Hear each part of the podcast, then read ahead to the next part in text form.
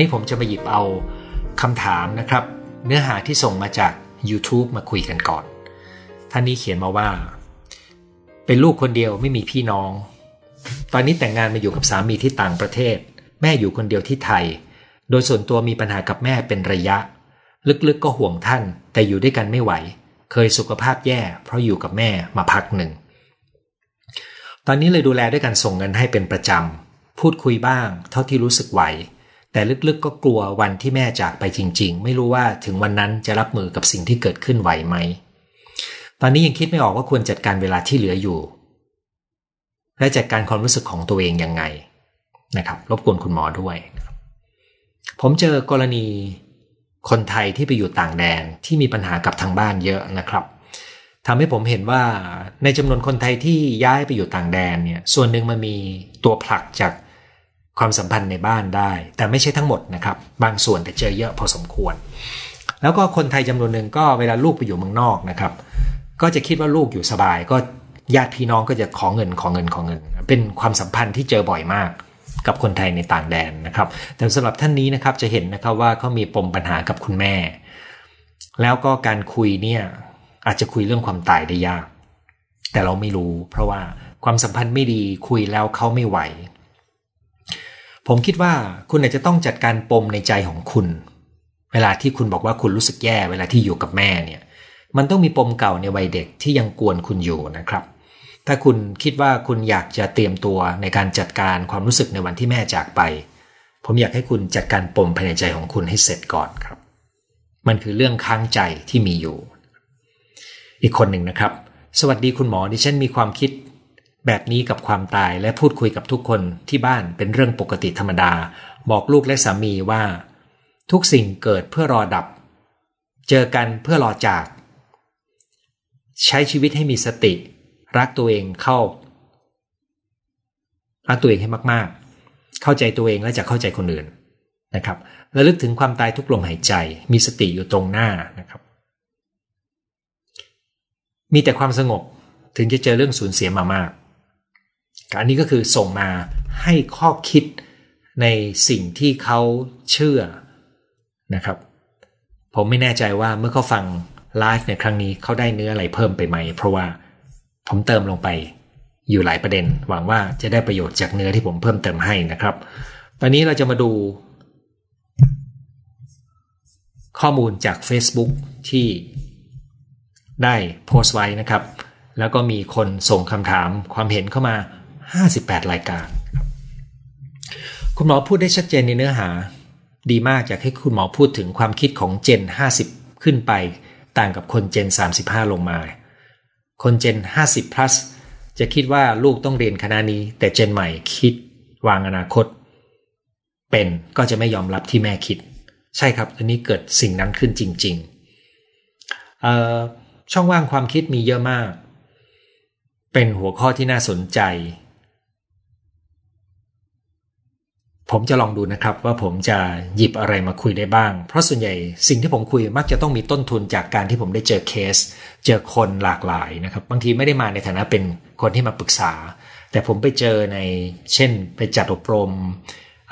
ให้หน่วยงานแล้วก็ได้มีโอกาสแลกเปลี่ยนชีวิตเนี่ยก็จะมีประเด็นนี้หรือล่าสุด เราคุยกันถึงการบริหารในองค์กรที่พบว่าคนเจนใหม่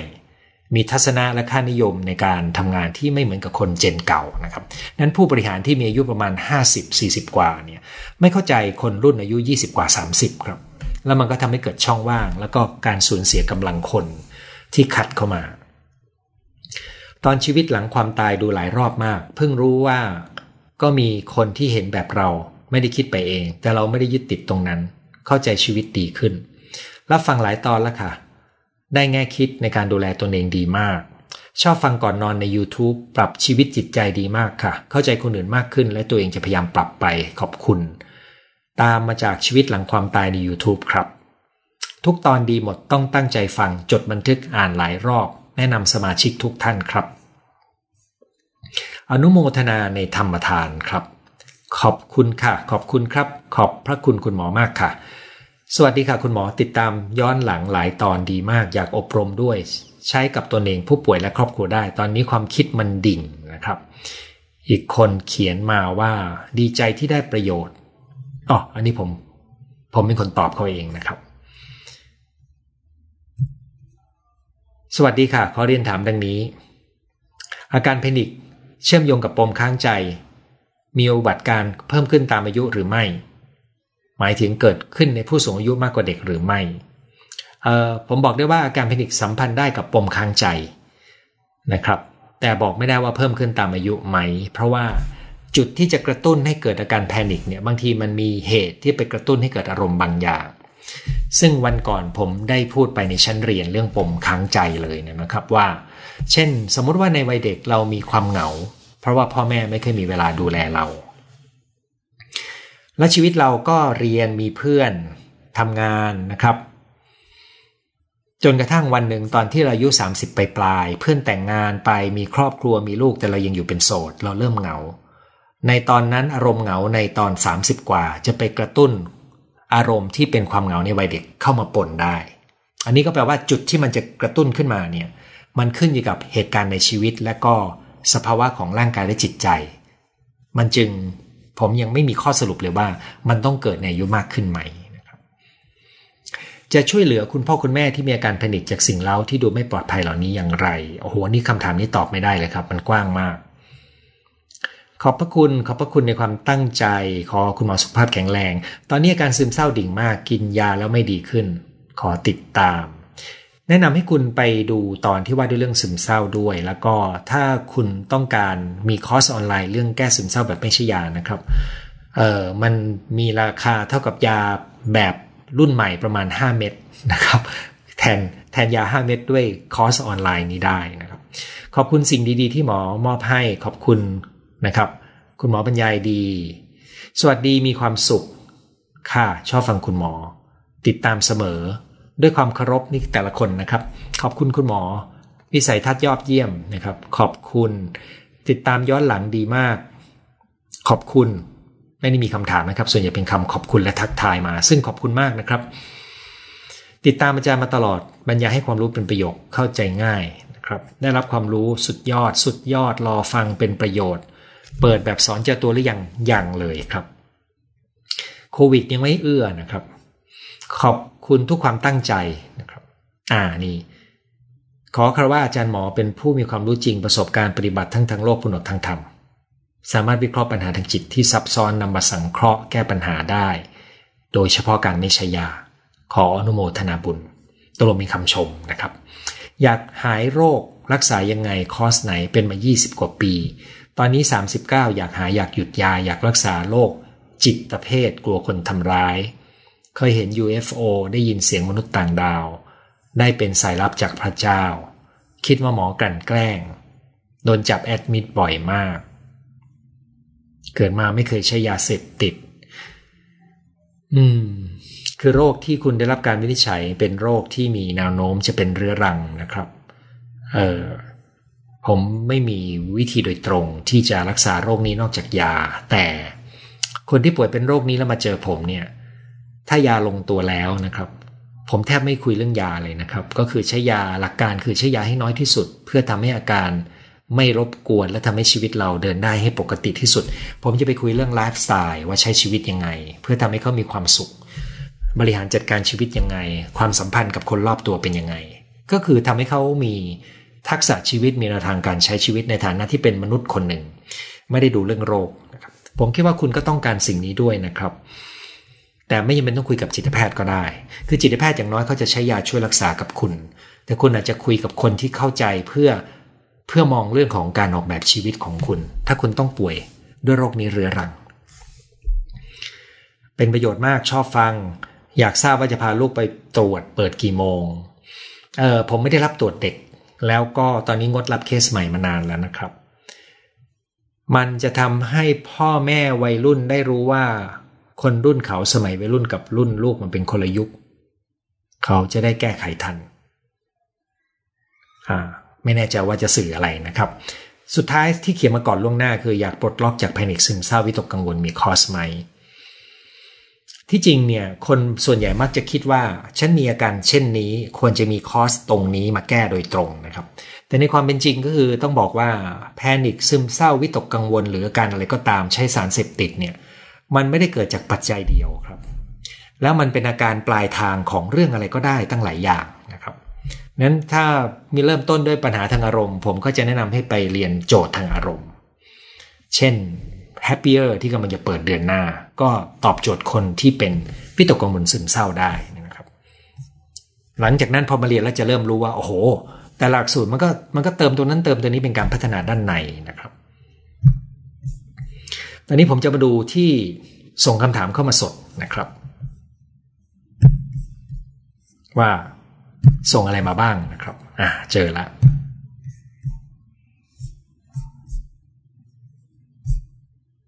ก็เป็นคำทักทายนะครับ รวมทั้งแจงสถานที่ตั้ง เช่นออสเตรียนะครับ แล้วก็บอกว่าทั้งแฟนอ๋อดูแลทั้งแฟนและหมา ทั้งสองคนป่วยซึมเศร้า ไม่รู้เกี่ยวกับโควิดไหมนะครับ มีคนที่ถามมาว่าครุ่นคิดเรื่องการตายทุกวันก่อนนอน เมื่อก่อนก่อนมีลูกเคยคิดว่าพร้อมตายได้เสมอ แต่ตอนนี้กลัวตาย ก็ยังพยายามที่จะมีมรณานุสติ แต่ไม่อยากให้ความตายมาถึง ไม่ว่าตัวเองหรือคนในครอบครัว ครับ เพราะคุณมีความผูกพันแล้ว คุณมีห่วงแล้วนะครับ มันก็เป็นเช่นนี้เลย แต่ขณะเดียวกัน มันทำให้เราเข้าใจชีวิตด้วยนะครับ ต้องแล้วแต่ว่าคุณจะเดินต่ออยังไงเลยนะครับ ขอบคุณสำหรับคำทักทายนะครับ ท่านนี้เขียนมาว่าเตรียมพร้อมที่จะต้องตายแต่ไม่ใช่ตอนนี้ ไม่มีใครอยากคิดว่าตัวเองจะตายภายในวันไม่ไม่กี่วันข้างหน้านะครับเออส่วนใหญ่จะรู้ว่ายังไงก็ต้องตายนะครับ ในเชิงเหตุผล แต่ไม่คิดว่ามันจะเกิดขึ้นเร็ว โดยเฉพาะถ้าเรายังอายุไม่เยอะ แต่ไม่มีใครรู้แน่ ติดโควิดรักษาที่บ้านยังไม่ได้รับวัคซีนครับ แวะมารับพลังใจดีๆน่าแปลกมากเลยครับว่าทำไมคุณไม่ได้รับวัคซีนระลึกถึงความดีที่เคยทำมาก่อน จะสิ้นใจนะครับ สวัสดีครับ วันนี้ดูจากลาดบุรีอาจารย์วชิรานะครับ ไม่รู้หนีไปเที่ยวหรือทำอะไรนะครับ ตั้งใจมาฟังเรื่องนี้ส่วนตัวได้แล้วได้บริจาคร่างกายให้กับโรงพยาบาลนะครับ บริจาคร่างกายไว้แล้วกำลังเตรียมจะทำพินัยกรรม แต่ตัวคนเดียวยังคิดไม่ออกว่าจะให้ใครดีค่ะคุณหมอ นั่นเป็นสิ่งที่เราจะทิ้งไว้เบื้องหลังว่าเราจะมอบอะไรไว้ที่ตรงไหนนะครับพอมอบไปแล้วเราก็ไปทำไมกินยานอนหลับแล้วไม่ง่วง ผมไม่ตอบนะครับ เออเพราะว่ามันหลุดออกไปไกลมากนะครับ เพิ่งมาทันไลฟ์เป็นครั้งแรก แต่ติดตามฟังมาตลอดอยู่อเมริกานะครับ กลัวและห่วงคนที่เรารักเวลารับรู้ว่าเขาไม่สบายเข้าโรงพยาบาลไม่อยากให้คนที่เรารักตายจากไป อันนี้แหละเป็นเรื่องยากนะครับเพราะว่าเป็นสิ่งที่เราควบคุมไม่ได้ เราจึงอยากจะให้ได้เตรียมความพร้อมภายในใจของเรา เคยได้ยินว่าในบางประเทศอนุญาตให้มียูธานเนเซียนะครับ ซึ่งก็คือการช่วยให้มีการจบชีวิตลง แต่มันมีเกณฑ์ของมันนะครับ ไม่ใช่ใครก็ได้ไปขอจบชีวิตลงนะครับ เกณฑ์ก็คือเขามีความทุกข์ทรมานบางอย่างที่รักษาไม่ได้ แล้วเขามีสติสัมปชัญญะดีพอที่อยากจะตัดสินใจ ซึ่งเรื่องนี้ต้องไปดูรายละเอียดของกฎหมายแต่ละที่ครับ มีบางคนคิดว่าแค่บินไปแล้วฉันอยากตายแล้วก็จะตายได้นะครับเขาจะพบให้พบจิตแพทย์ก่อนครับ ดีใจที่วันนี้ได้ฟังในเวลาออกอากาศปกติจะฟังย้อนหลัง ชอบและเชื่อเรื่องชีวิตหลังความตายนะครับ เชื่อเรื่องการกับชาติมาเกิด เชื่อเรื่องการทำกรรมดี อายุ 55 เตรียมตัวเตรียมใจ สุขภาพจิตก่อนนอนเตรียมตัวตายในยุคโควิด คนที่เราคนที่รักตายทำใจยาก เมื่อคิดว่าตัวเองจะตาย คิดว่ากลัวความเจ็บปวดก่อนตายมากกว่าความตาย อันนี้เป็นเป็นอย่างที่ผมบอกครับ มันคนจำนวนหนึ่งไม่ได้กลัวตายนะครับ แต่เขากลัวกระบวนการ ก่อนจะตายกลัวความเจ็บปวดกลัวหายใจไม่ออกอย่างที่เมื่อสักครู่ผมพูดไปนะครับ ตรงหน้าที่น่ากลัวกว่าสำหรับคนหลายคน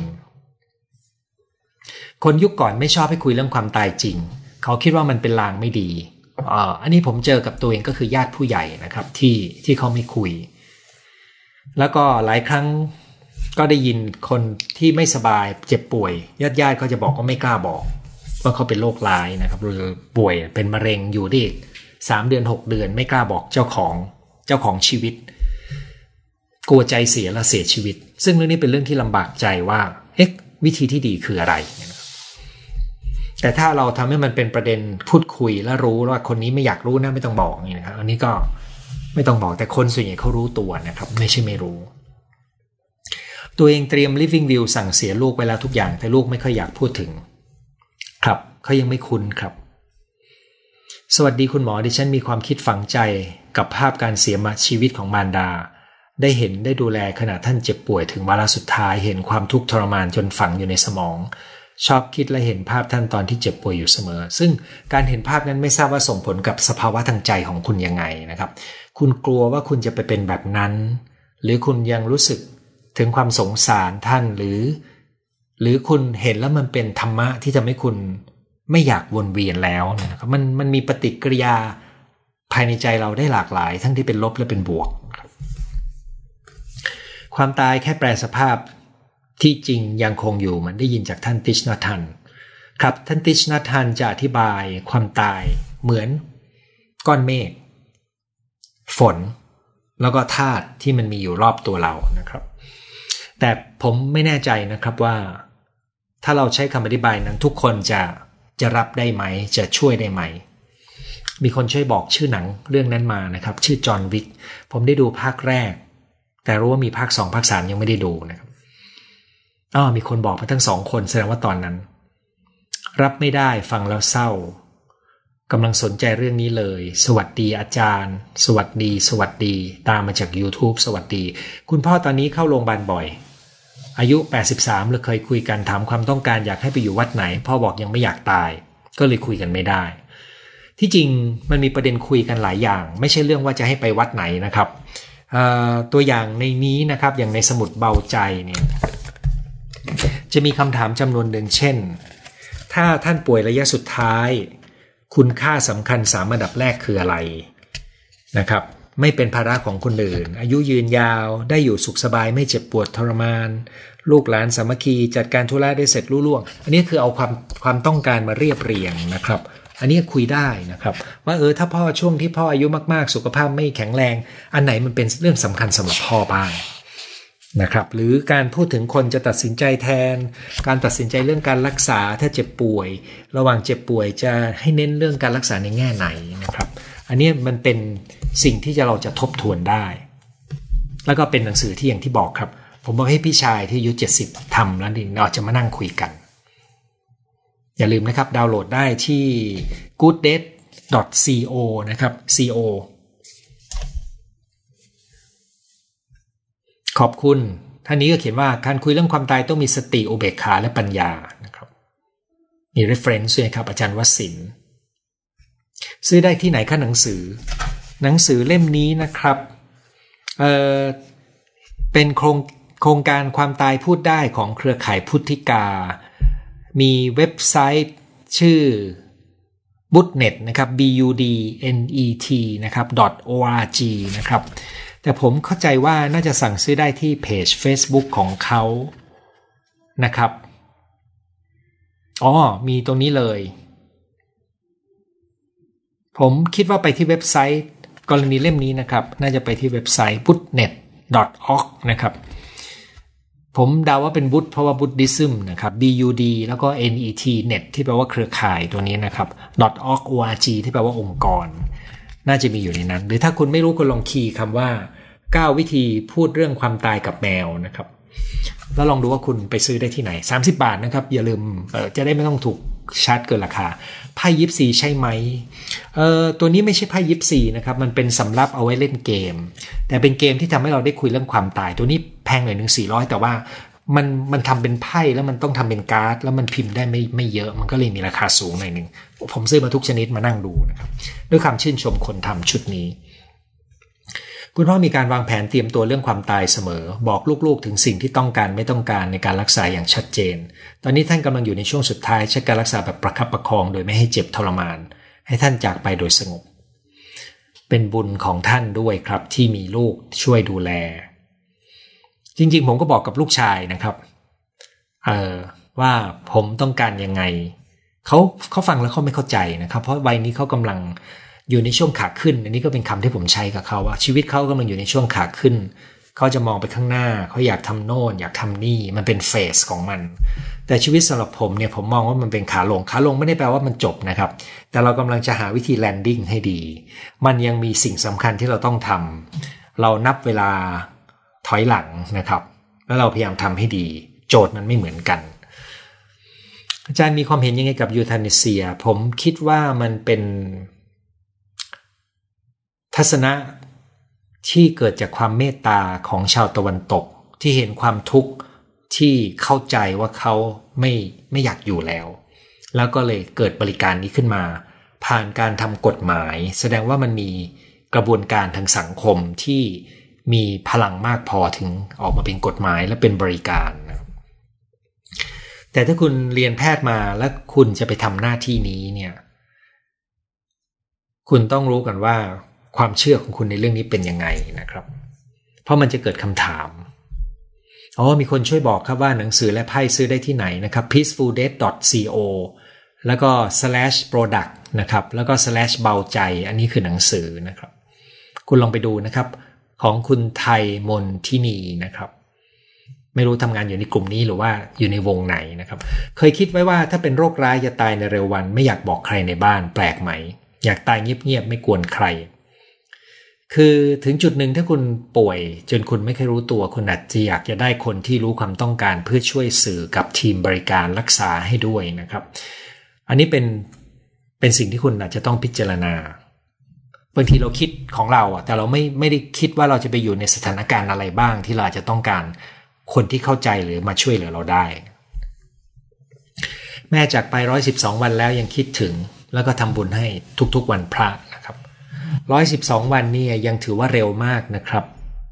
3 4 2 ก็คือไม่ถึง 4 เดือนดี ความสูญเสียคนรักสำคัญบางครั้งมันนานกว่านั้นได้เลยนะครับ ตอนลูกตายก็ว่าทุกที่สุดแล้ว พอสามีตายทุกแสนสาหัสมากกว่าตอนลูกตาย ทุกคนละแบบลูกตายตอนสามขวบ ผูกพันอย่างน้อย ส่วนสามีผูกพัน 37 ปี รู้สึกเยอะ ครับ อีกอย่างหนึ่งที่คุณตระหนักนะครับ ชีวิตคุณกับสามีเนี่ยมันเป็นสิ่งที่เขาเป็นส่วนหนึ่งของชีวิตคุณ คุณเป็นส่วนหนึ่งของชีวิตเขานั้นเวลาเขาจากไปเนี่ยชีวิตคุณหายไป วิถีชีวิตที่คุณเคยมีนะครับ หลายอย่างมากที่มันเปลี่ยนแปลง ผมเข้าใจคุณเล็กครับว่าทำไมคุณถึงมีประสบการณ์ว่าสามีเสียชีวิต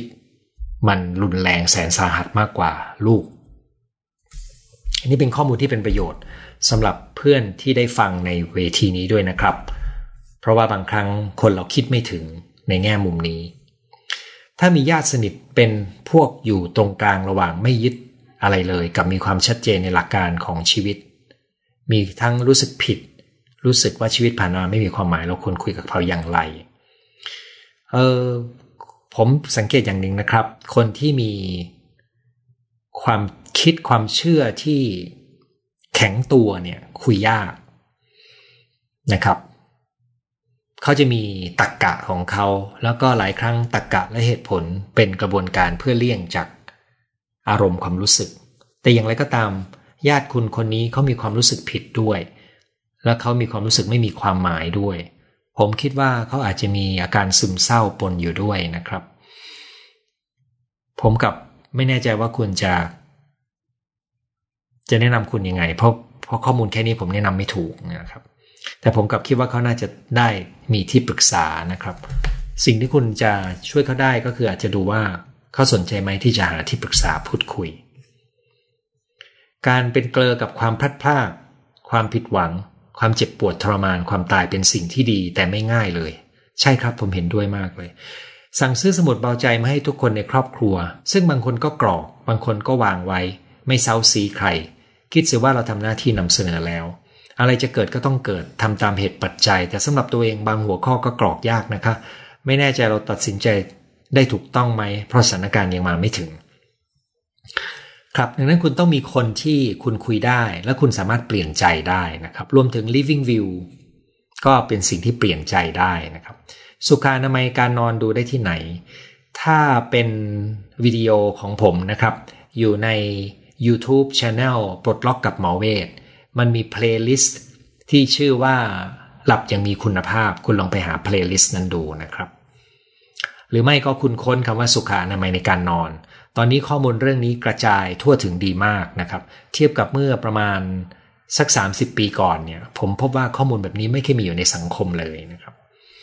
สวัสดีค่ะคุณหมอเคยบอกลูกว่าถ้าวันหนึ่งแม่แย่ให้เปิดเสียงสวดมนต์พุทธคุณธรรมคุณสังฆคุณให้แม่ ฟัง แม่ขอมีสติกำหนดรู้ลมหายใจเข้าออก ยังรู้สึกผิดที่ไม่ได้อยู่ส่งญาติผู้ใหญ่ในวันสุดท้ายของเขาตามที่สัญญาไว้ ญาติเป็นมะเร็งหนูดูแลเขาอย่างใกล้ชิดมาตลอด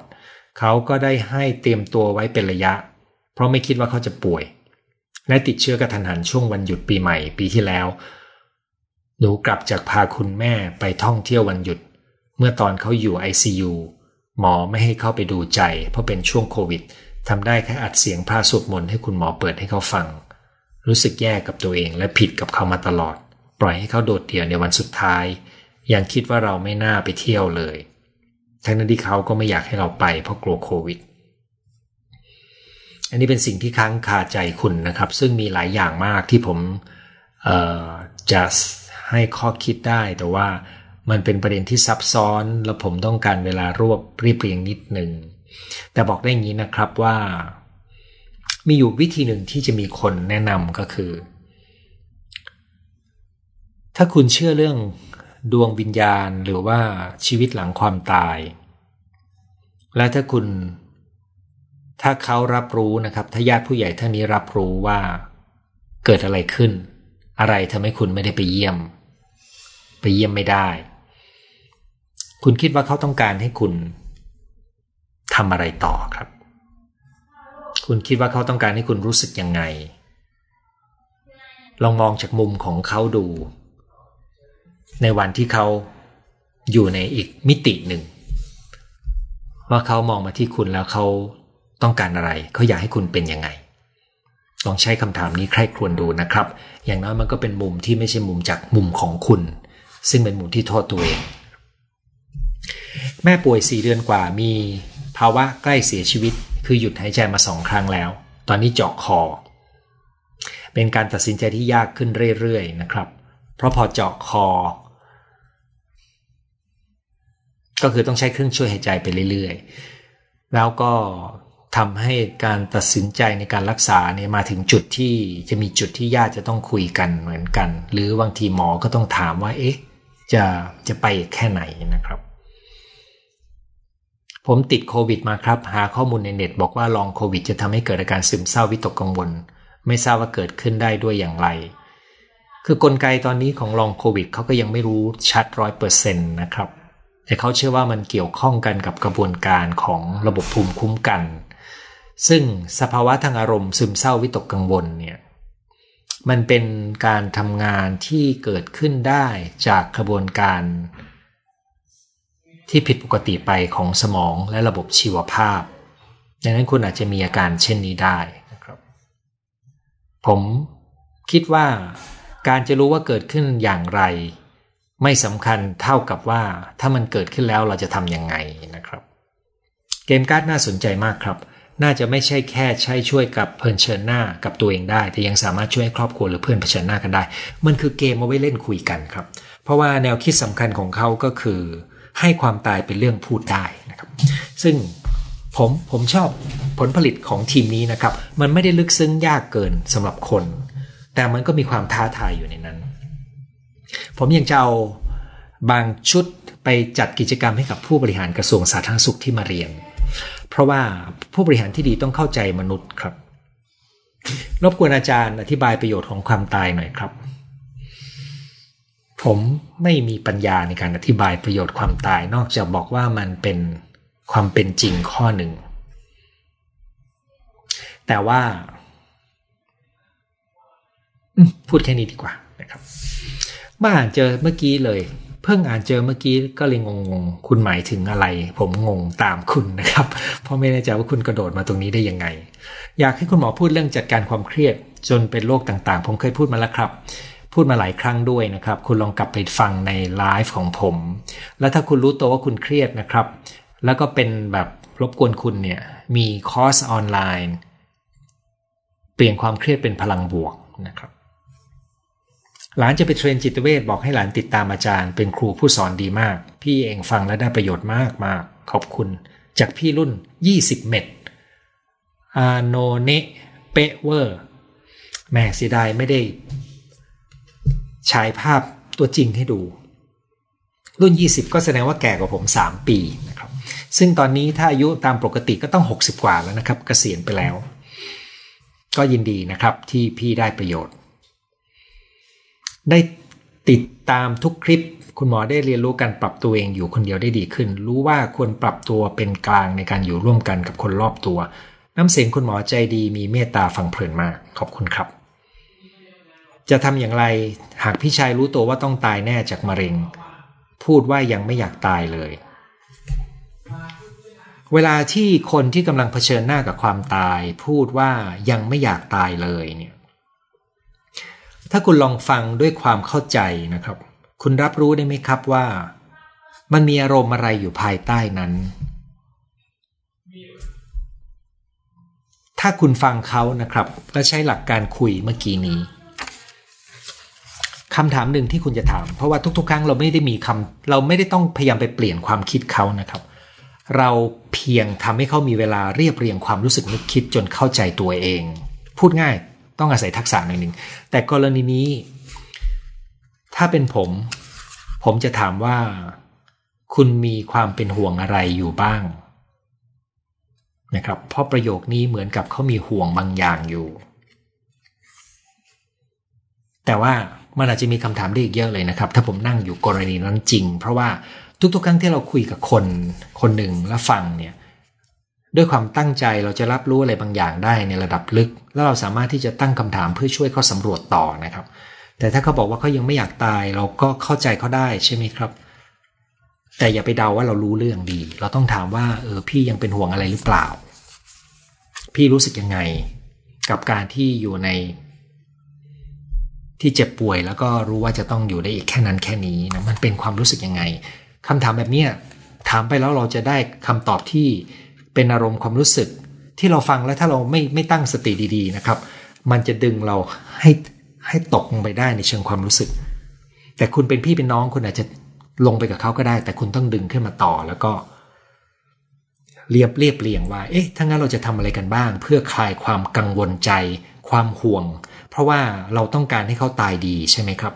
เราต้องทำให้เขาจบชีวิตลง โดยทิ้งความกังวลและห่วงใยให้น้อยที่สุด ดังนั้นคุณไม่ได้มีหน้าที่ทำให้เขาพร้อมที่จะตายครับ คุณมีหน้าที่ช่วยให้เขาตระหนักว่าเขามีความกังวลอะไร ด้วยการฟังถ้าคุณทำได้นะ ถ้าคุณทำไม่ได้คุณอาจจะต้องหาคนที่จะช่วยคุยกับเขาได้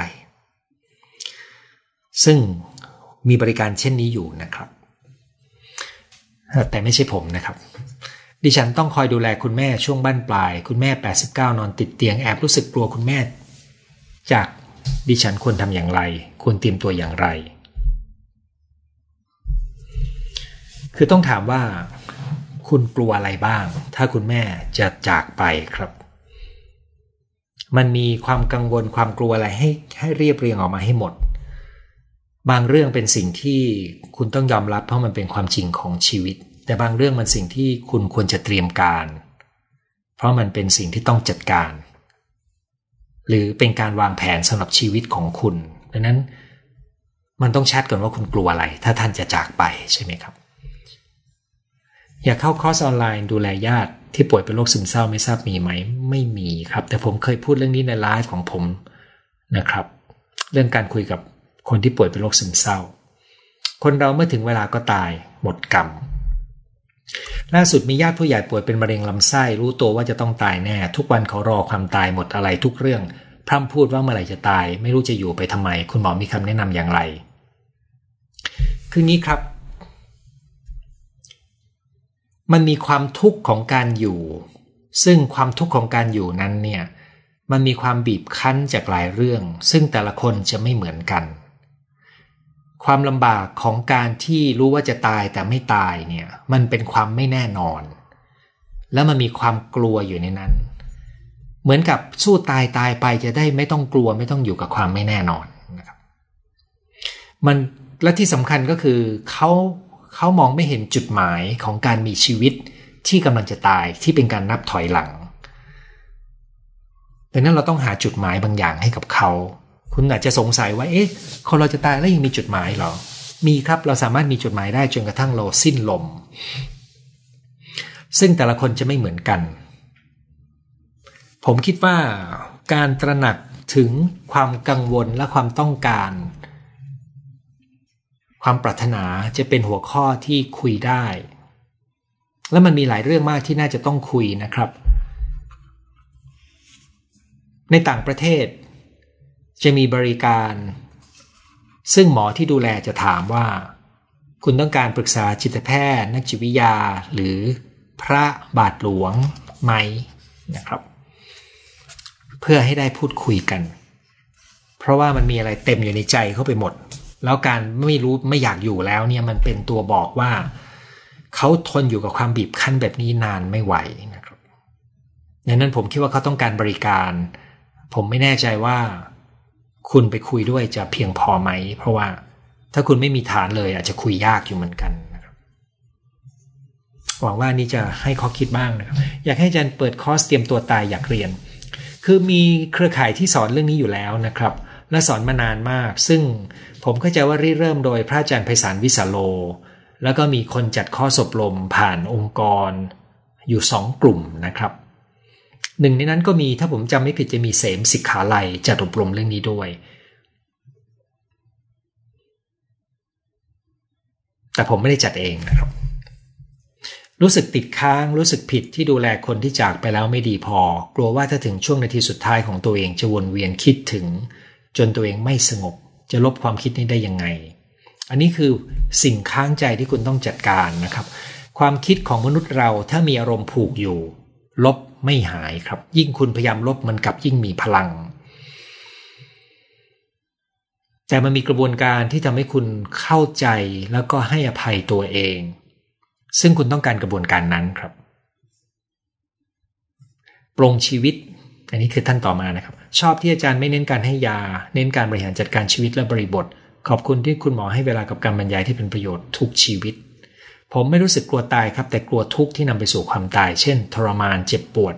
คิดว่าตายก็ได้ ไม่ตายก็ดี ครับ อย่างที่ผมเรียนครับ คนเราจำนวนหนึ่งไม่ได้กลัวตายแต่กลัวกระบวนการก่อนตาย เช่น ความเจ็บปวด อยากเรียนกับผมเปิดสอนต้องทำไง ให้ส่งไปที่ไลน์ที่สะกดว่าไลน์ของหมอประเวศสะกดเหมือนตัวเว็บไซต์อยู่มุมซ้ายบนนี้นะครับ M O R P R A W A T E หมอประเวศไลน์หมอประเวศไม่ต้องมีแอดนะครับ ส่งไปทักครับ ผมจะส่งกำหนดการให้ดูเอาละต่อนะครับ ปมในวัยเด็ก พ่อเสียตั้งแต่เราเป็นเด็ก พอมีครอบครัวสามีเสียได้ 4 ปีแล้ว แม่ก็มาเสียอีกได้ 6 เดือน เหงามากเป็นซึมเศร้ามา 4 ปี อยากพบคุณหมอ ถ้าเช่นนั้นคุณก็เริ่มซึมเศร้าตั้งแต่สามีเสียชีวิต ตัวนี้แหละครับก็คือว่าความสูญเสียในวัยเด็กมันจะเป็นปมที่ค้างอยู่และสมักสักครู่ผมพูดถึง คนที่อยู่แล้วเริ่มเหงา เพราะเป็นยังเป็นโสดเนี่ยมันก็ไปกระตุ้นปมเก่า ของคุณก็เหมือนกับมีปมใหม่แบบกระทบทับปมเก่า มันซับซ้อนมาก ผมคิดว่าคุณต้องการความช่วยเหลือนะครับเออแต่จริงๆ ผมไม่ได้รับเคสใหม่แล้ว คุณลองติดต่อมาที่ไลน์ของผมดูก่อนนะครับ ผมมีเพื่อนรุ่นน้องที่อาจจะแนะนำให้ได้นะครับ ผมไม่ได้มีผลประโยชน์เกี่ยวข้องเวลาแนะนำไปให้คนอื่นนะครับเออก็คือไลน์หมอประเวศลองติดต่อมา เคยชวนแม่คุยเรื่องความตายว่า ถ้าตายขอตายที่บ้าน ไม่ต้องพาไปโรงพยาบาล หลักคิดเดียวกันกับผมเลยครับ โดนแม่บ่นเลยอ๋อแปลว่าแม่คุณ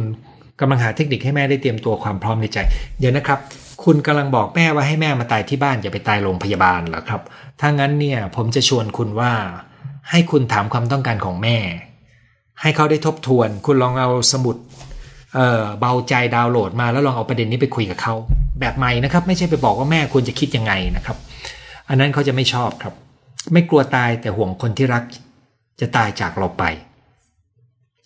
ถ้าเรามีชีวิตที่ไม่มีความสุขสงบ เราจะตายอย่างสงบได้หรือไม่ เช่น เปรียบเทียบกับคนอื่น ทั้งที่รู้ว่าไม่ควรทำเมื่อรู้ตัวก็บอกตัวว่าเราไม่เห็นต้องเปรียบเทียบกับใคร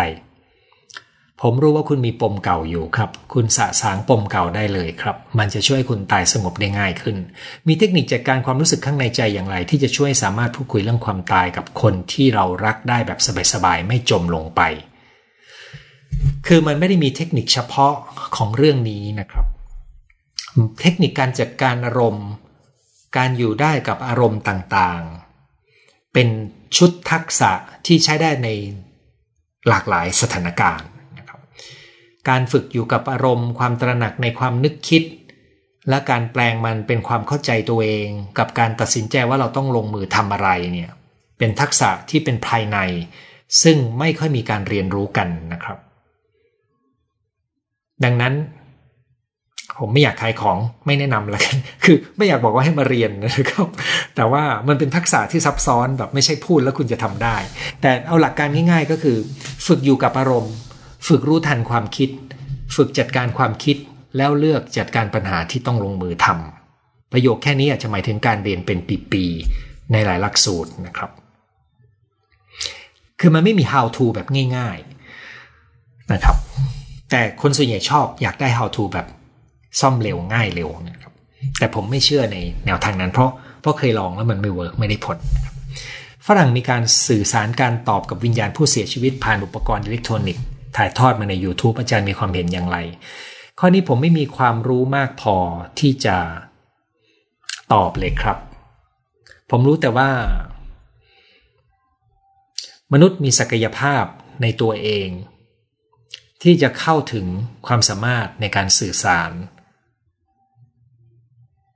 แต่ว่าแต่ละคนจะมีความสามารถนี้มากน้อยต่างกันนะครับ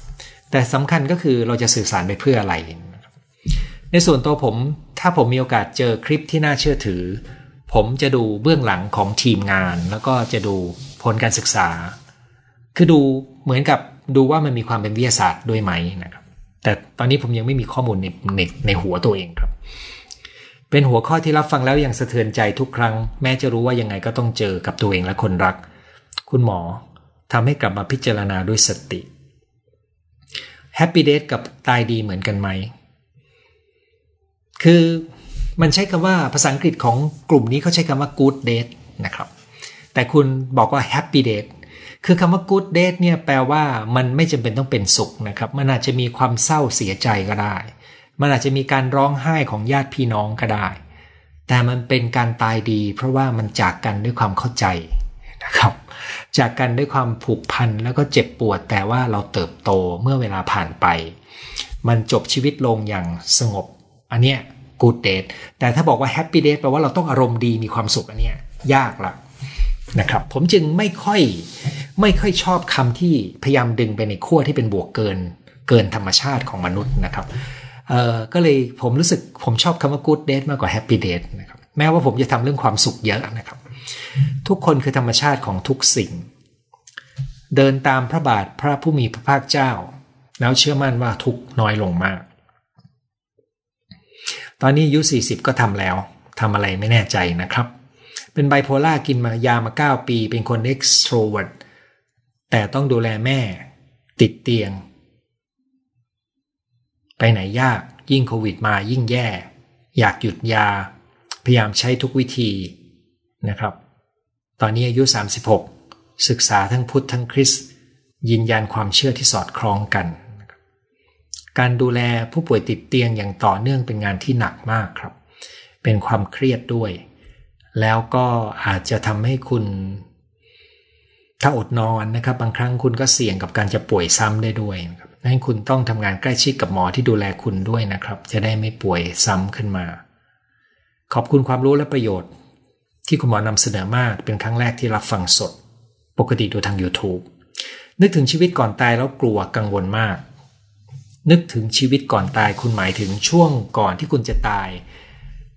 ผมไม่รู้ว่าคุณกลัวอะไรบ้าง ให้เรียบเรียงความกลัวนั้นออกมาดูนะครับ คุณจะได้รู้ว่าคุณจะช่วยเตรียมตัวให้ตัวเองได้ยังไงบ้าง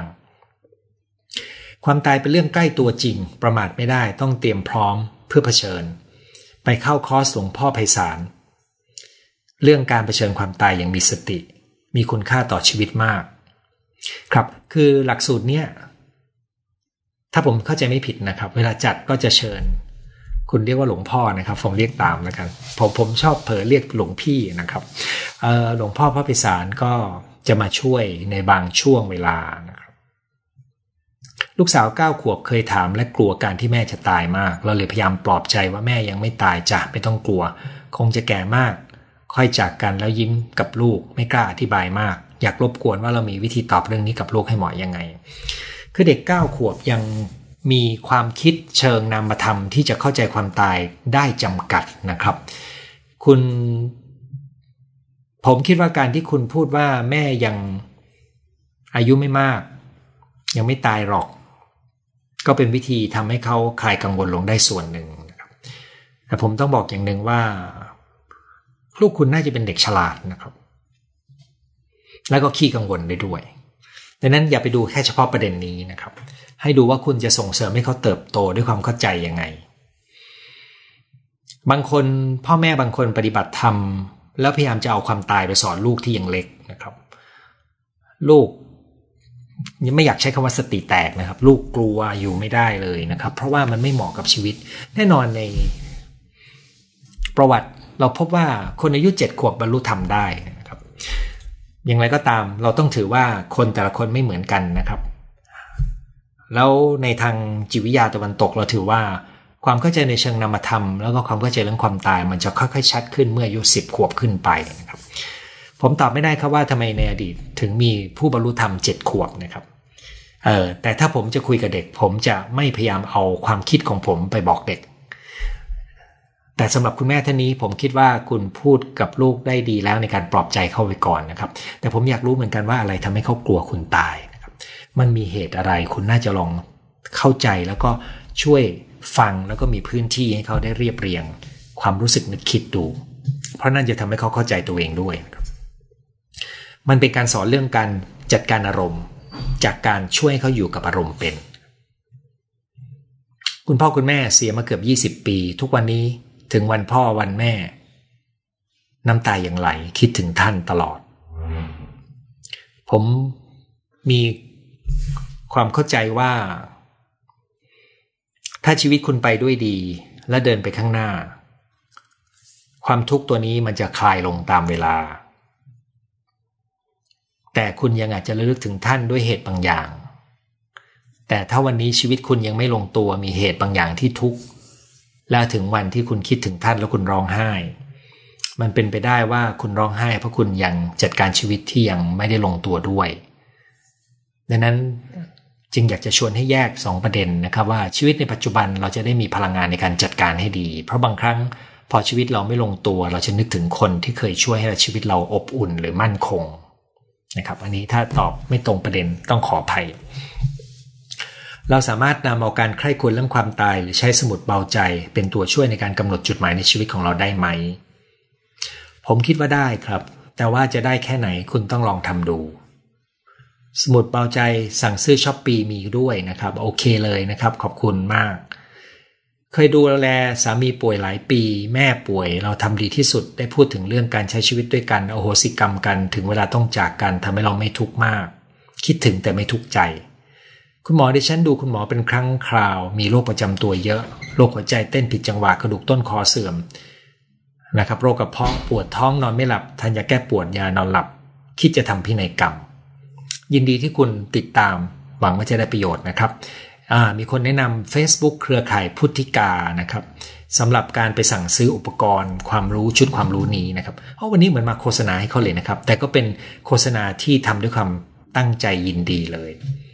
ทะเลาะกับพ่อไม่คุยกันแล้วต้องไปทำงานต่างประเทศ ไม่นานแม่โทรมาบอกว่าพ่อเป็นลมเสียชีวิต รู้สึกเสียใจรู้สึกผิดตลอดเวลาที่ได้ยินเรื่องความตาย ครับผมจะชวนคุณว่าคุณต้องการกระบวนการเยียวยานะครับ แต่ถ้าคุณไม่พร้อม ผมจะแนะนำว่าให้ใช้คำถามเดียวกันกับที่ผมถามอีกคนหนึ่งที่ดูแลญาติผู้ใหญ่ แล้วก็ไม่ได้ดูในช่วงที่ท่านเสียชีวิตไปแล้วรู้สึกผิด รู้ว่าต้องตายแน่ แต่ก็ไม่เลิกกลัวตาย ไม่รู้จะทำยังไง เหมือนโลกแตกมันหาโลกแตก ครับ ให้สำรวจและทำความตระหนักว่าเรากลัวอะไรให้มากขึ้นดูนะครับ แต่ถ้าคุณยังไม่พร้อมคุณต้องฝึกการตั้งสติเพื่อถอยออกมาจากอารมณ์ได้หน่อยหนึ่งแต่อย่าหนีมันนะครับ ใกล้ชิดคุณย่ามากเหมือนแม่โตมากับย่า 13 วันก่อนท่านเสียชีวิต เห็นโดยละเอียดตลอดเวลาทำให้กลัว ทั้งที่ย่าก็ตายโดยธรรมชาติในความชราวัย 98 ถ้าคุณเห็นสิ่งที่อยู่ตรงหน้าและคุณกลัว ผมอยากจะให้คุณตระหนักในความกลัวนั้นว่าคุณกลัวอะไรบ้างส่วนหนึ่งขณะเดียวกันลองขยายมุมมองการจากไป ที่มีคนเปรียบเทียบว่ามันเป็นการเปลี่ยนผ่าน แล้วก็มีข้อมูลจำนวนมากที่แสดงให้เห็นถึง ชีวิตหลังความตายที่ที่มันดีกว่าที่คนเราเข้าใจนะครับ ผมไม่ต้องการเอาข้อมูลนี้มาปลอบใจคุณนะครับ ผมคิดว่าคุณไปทำการบ้านแล้วค่อยๆ ใช้โจทย์ของความกลัวนี้ทำให้คุณค้นหาความจริง ที่เป็นธรรมชาติของชีวิตและความตายตอนนี้มีคนแนะนำเข้ามาเยอะเลยนะครับ เรื่องซื้อได้ที่ไหนนะครับช้อปปีก็มีนะครับ ตอนนี้หนูเปิดหนูเปิดเป็นซึมเศร้าแต่ครอบครัวไม่เข้าใจไม่สามารถระบายความในใจกับใครได้เลย เก็บตัวไม่อยากคุยกับใคร แต่ละวันต้องรับอารมณ์พ่อแม่ที่ไม่เข้าใจหนูตลอด ผมมีความเข้าใจว่าการซึมเศร้าคุณอาจจะสัมพันธ์กับปัญหาความสัมพันธ์และความไม่เข้าใจของพ่อแม่นะครับ คุณอาจจะต้องการพื้นที่ในการจัดการความรู้สึกนะครับ ถ้าคุณได้รับการรักษา ขอให้ดูว่าคุณได้รับบริการนั้นด้วยไหมนะครับ ถ้าไม่มีลองหาดู แล้วก็มีคนแนะนำ peacefuldeath.co นะครับ ไปสั่งซื้อได้ โอ้ วันนี้คนส่งมาเยอะมาเนี่ยนะครับ เกมไพ่นี่เอามาเล่นกับเด็ก 8 ถึง 9 ขวบได้ไหมเอ่อถ้าผมเข้าใจไม่ผิดอายุควรจะโตถึงระดับหนึ่งนะครับ แต่มันมีคู่มือเขียนไว้นะครับ ในคู่มือนี้ใช่ล้วล่ะมันมีไลน์มีเพจที่สามารถดูได้นะครับ ในนี้ไม่ได้ใส่อายุของผู้คุยนะครับ ในทัศนะผมเด็ก 8-9 ขวบไม่โตพอนะครับ ไม่โตพอยังอย่าเพิ่งเอาเข้ามาเล่นเกมนี้ทำไมถึงเป็นเช่นนั้นก็คือความเข้าใจเรื่องความตายของเขายังยังไกลมากไม่ต้องรีบครับ ไม่ต้องรีบคำว่าไม่ต้องรีบคือไม่ต้องรีบให้ให้เด็กรู้เรื่องด้านด้านที่มันเป็นด้านชีวิตคือไม่ต้องลากเข้าไป ถ้าเขาเจอก็เจอเนี่ยครับแต่ไม่ต้องตั้งใจพาเข้าไป อันนี้เด็กเกินไปครับแปดเก้าขวบ คืออย่าเห็นว่าเป็นรูปแบบไพ่แล้วเป็นเกมแล้วจะเอาเด็กเล่นนะครับเขาเพียงออกแบบเรื่องนี้มาเพื่อให้ผู้ใหญ่เล่นครับ ความตายคือความอ้างว้างสุดๆ ที่ต้องไปอย่างโดดเดี่ยว ทิ้งทุกสิ่ง ในมุมหนึ่งครับใช่ คนส่วนใหญ่ไม่ได้มองแง่นี้ คิดแต่ว่า คนตายไปคนที่อยู่จะสูญเสีย คนรัก แต่เขาไม่ได้ตระหนักว่าคนตายไป ถ้ามองในมุมคนตายคือเขาเสียทุกอย่างไปเลย แล้วไปไหนก็ไม่รู้นะครับ ถ้าเราไม่มีฐานความเข้าใจก็จะอยู่จัดการตรงนี้ได้ยากนะครับมีลิงก์เครือข่ายพุทธิกาส่งมาด้วยนะครับตามความคิดคุณหมอชีวิตจะสั้นหรือยาวขึ้นอยู่กับโชคชะตาหรือใครกำหนดเออผมเคยพูดเรื่องประเด็นนี้อยู่บ้างนะครับ คือในโหราศาสตร์ไทยซึ่งผมใช้เวลาศึกษา เพื่อดูว่ามันมีความรู้อะไรอยู่ในนั้นนะครับ เขาจะพูดว่าดวงคนเราเป็นแผนที่กรรมเก่า ซึ่งกำหนดไว้ แต่มันจะตรงกับชีวิตจริงไหมขึ้นอยู่กับกรรมใหม่ที่เราทำดังนั้นคุณถามว่าเป็นโชคชะตาหรือใครกำหนด มันก็หลายปัจจัยก็คือ ขึ้นอยู่กับโชคชะตาที่ถูกกรรมเก่ากำหนด อันนี้ตามตำราโหราศาสตร์นะ ผมไม่ได้พูดเองนะครับ กับขึ้นอยู่กับว่าเราทำทำ ดำเนินชีวิตได้ดีขึ้นหรือแย่ลงในชาตินี้ เอางั้นละกันนะครับดิฉันบริจาคร่างกายไม่สะสมทรัพย์ ไม่มีอะไรต้องทำพินัยกรรม ไม่เตรียมการจัดการศพ รู้สึกกับความตายอย่างเป็นธรรมดา วางแผนจะขอไม่ให้จัดการศพ ขอให้ส่งร่างไร้วิญญาณไปที่โรงพยาบาลหวังว่าดิฉันไม่ใช่คนผิดปกติ ไม่ค่อยโอเคกับประเพณีจัดงานศพ ไม่โอเคกับทัศนคติของญาติพี่น้อง มันเป็นสิทธิ์ของคุณเลยครับ แต่ว่า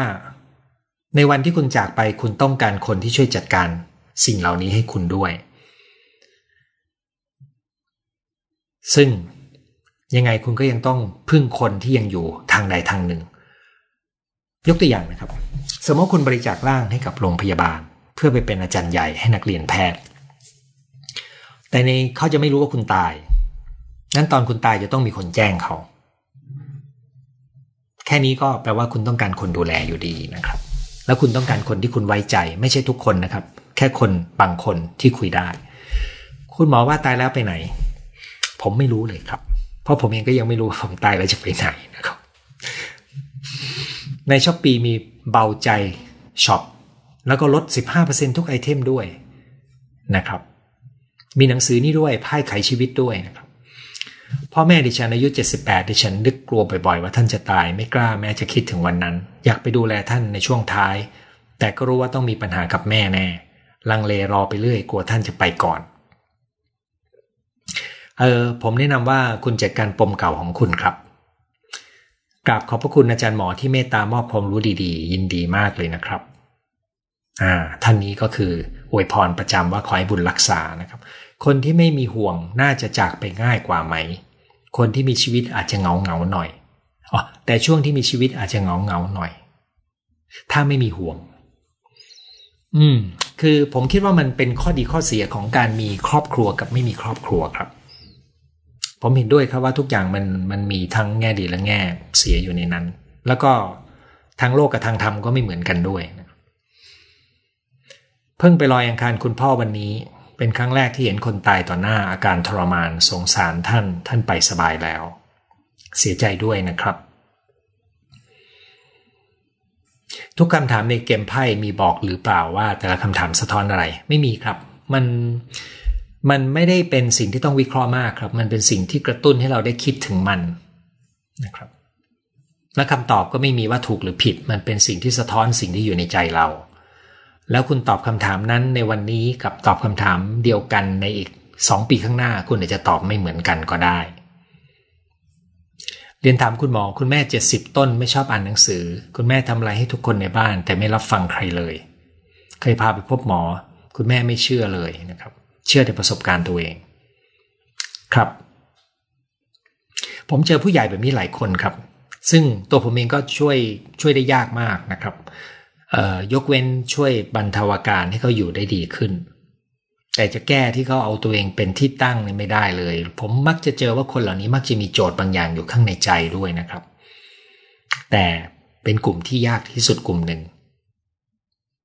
หนูไปหาหมอที่โรงพยาบาลแห่งหนึ่งมาค่ะ แต่จิตแพทย์เข้าเดือนละครั้ง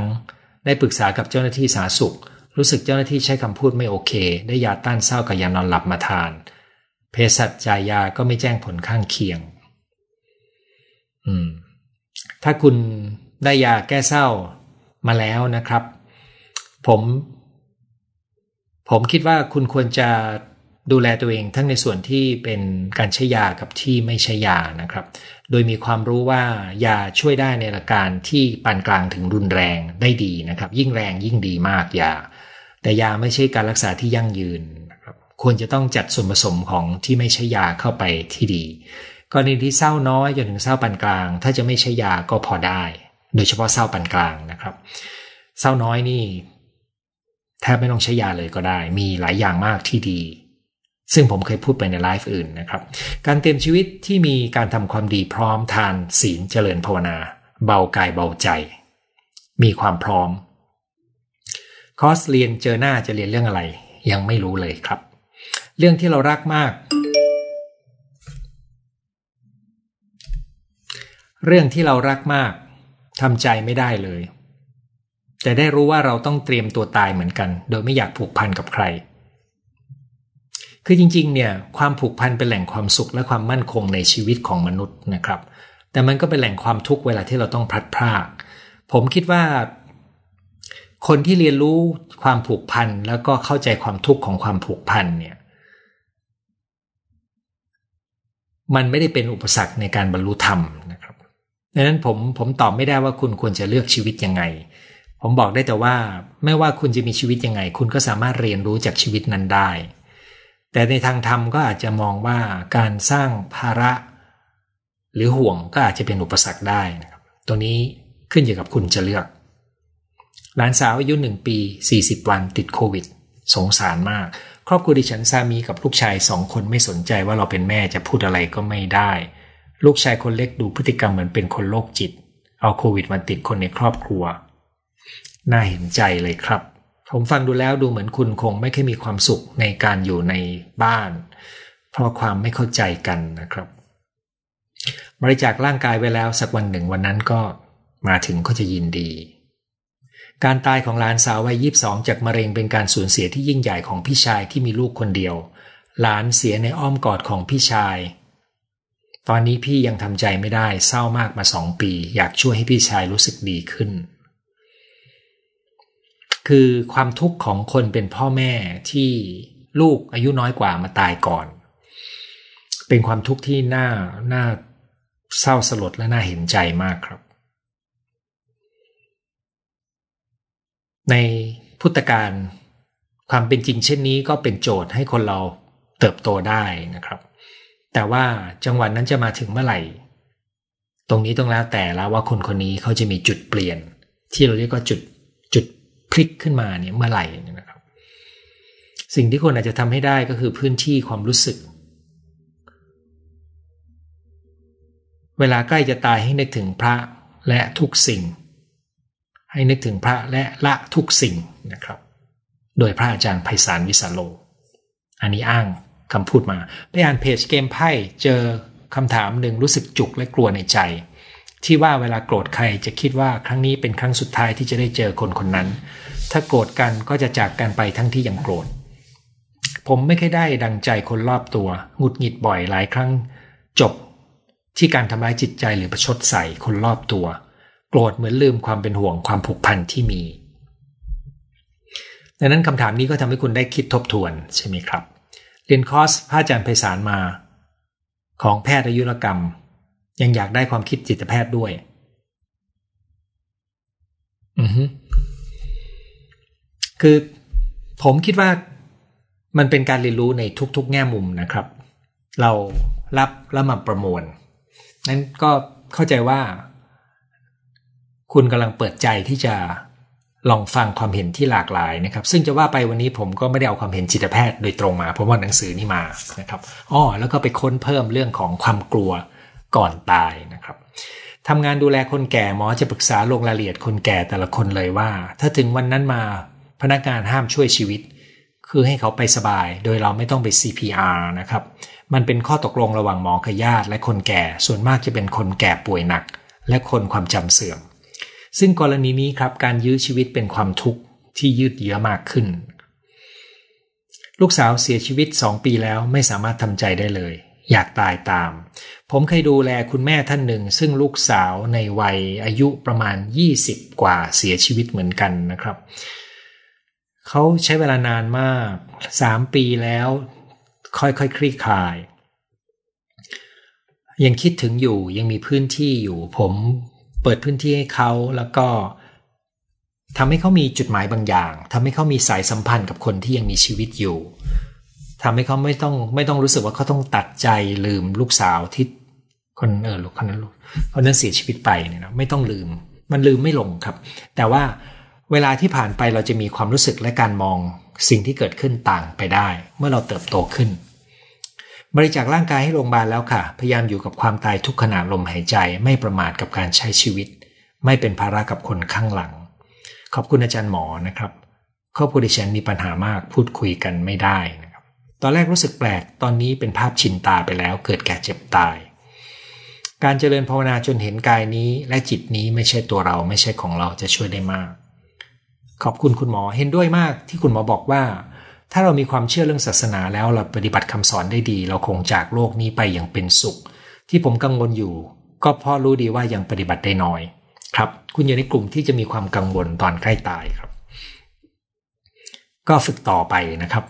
ขอบคุณอาจารย์หมอที่มาพูดให้ความรู้ทุกอาทิตย์ กลัวตายพอๆกับอยากตายเลยครับคุณหมอเป็นซึมเศร้ากำลังรักษามาหลายเดือน แต่ยังพิรม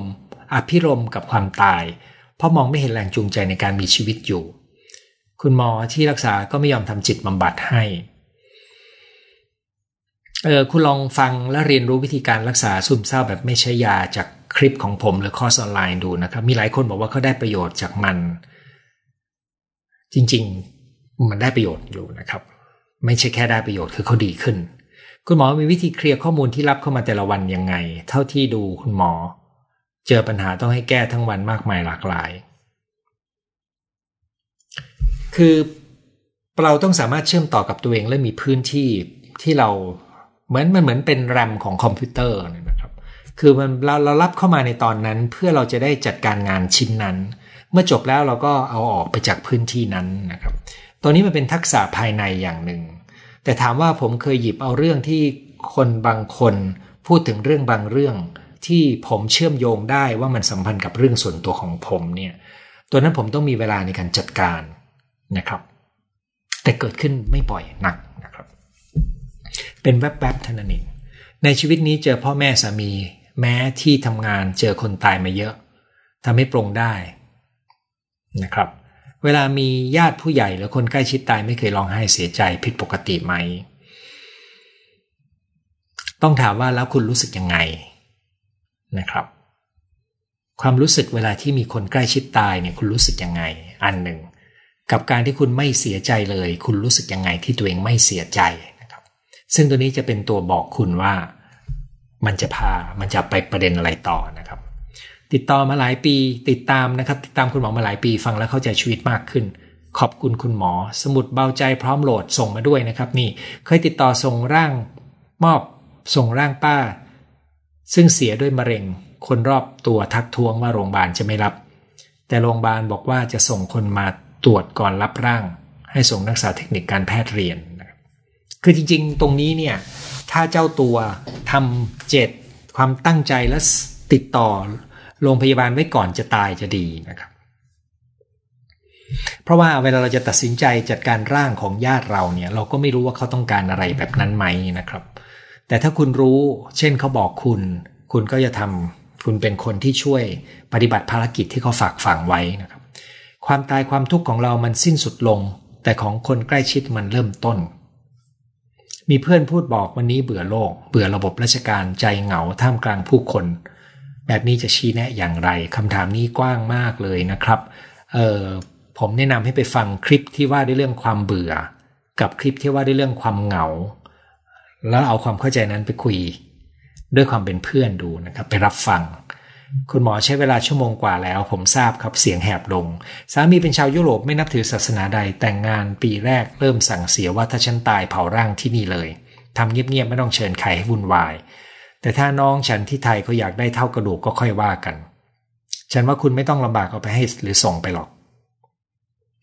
พอได้ฟังอย่างนั้นเขาก็เศร้ามีน้ำตาคลอ และต่อว่าทำไมต้องพูดเรื่องตายนะครับ เราก็เลยถือโอกาสอธิบายว่าทุกชีวิตก็ต้องตาย ปีหลังๆเขาชิลมาก ขนาดเขาบอกถ้าคุณจะตาย จะหาภรรยาใหม่นะครับ ท่านพุทธาสอนให้ตายเสียก่อนตายนะครับ นั่นคือทั้งหมดที่เราจะคุยกันในคืนวันนี้นะครับ ในหัวข้อที่ว่าด้วยเรื่อง ความตายคุยกันเรื่องความตายนะครับสำหรับวันนี้ มีเพียงเท่านี้นะครับ สัปดาห์หน้าพบกันใหม่ในวันอาทิตย์เวลาสองทุ่ม วันนี้สวัสดีทุกท่านครับ